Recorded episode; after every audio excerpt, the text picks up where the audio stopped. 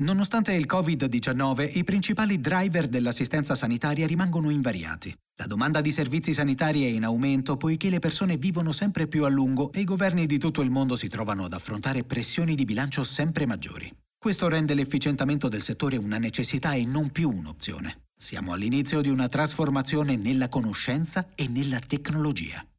L'avanzamento della scienza medica negli ultimi anni ha portato a molte innovazioni nel campo della biologia, della farmaceutica e della diagnostica. L'innovazione in campo medico sta contribuendo a nuove terapie che hanno un impatto positivo su una serie di malattie complesse, come ad esempio la riduzione degli effetti devastanti degli ictus. La medicina digitale sta già rendendo la fornitura di assistenza sanitaria più efficiente e sta aiutando a garantire risultati migliori per i pazienti. Nel lungo periodo servirà a democratizzare questo settore fornendo agli individui gli strumenti e i dati per assumersi una maggiore responsabilità riguardo alla propria salute personale. Nonostante tutti questi cambiamenti siano già in corso da tempo, oggi stiamo vedendo un'accelerazione generale che guiderà i rendimenti delle aziende che sapranno essere leader nell'innovazione. Ma quali sono attualmente i sottosettori più interessanti?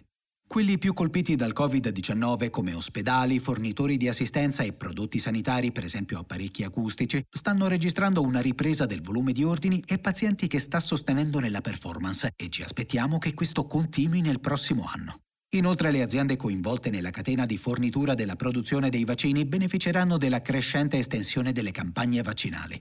Settori come il biotech e la tecnologia medica hanno fatto molto bene, ma rimangono ancora delle opportunità nel medio termine. Infine i vari lockdown hanno messo in luce il valore della telemedicina e dei servizi sanitari digitali come il monitoraggio remoto e i prodotti per la salute comportamentale basati sull'intelligenza artificiale. Considerata la recente adozione di queste nuove tecnologie, ci aspettiamo una crescita sostenuta nel medio e lungo termine. E la sostenibilità? Ci sono tre forze che crediamo abbiano il potenziale per rendere l'assistenza sanitaria un'area di crescita sostenibile per molti anni a venire. Il primo fattore è la demografia.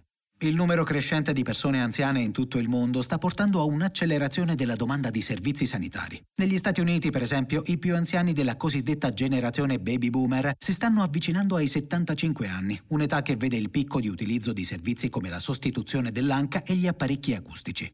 Il secondo fattore è l'efficienza. I crescenti oneri finanziari per i bilanci nazionali e le spese dell'assicurazione sanitaria pagata dai datori di lavoro stanno creando la forza necessaria per il cambiamento. Per esempio, negli Stati Uniti tra il 30% e il 40% della spesa sanitaria è considerata sprecata, il che crea un'enorme opportunità di efficientamento. L'ultimo fattore critico è la tecnologia.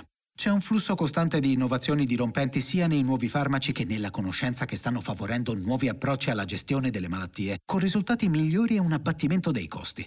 La crisi sanitaria e socio-economica dovuta alla pandemia da Covid-19 ha solo di recente acceso un grande riflettore sull'importanza di queste tecnologie. Tuttavia ora il rapido ritmo del cambiamento che coinvolge tutto il settore a rappresentare la ragione più convincente per gli investitori di considerare all'interno dei propri portafogli l'investimento nell'innovazione sanitaria. Dal pezzo come i progressi tecnologici e medici stanno trasformando gli investimenti nell'assistenza sanitaria di John Bowler, gestore del fondo Schroeder ISF Healthcare Innovation del 2 giugno 2021. La presente registrazione audio ha scopo meramente informativo e non deve essere intesa quale offerta o una sollecitazione ad acquistare o a vendere qualsivoglia tipo di strumento finanziario. Le opinioni e i pareri contenuti nel presente documento non rappresentano necessariamente la visione aziendale formulata in altre comunicazioni, strategie o comparti di Schröders. Per maggiori informazioni si consulti il sito www.schröders.it.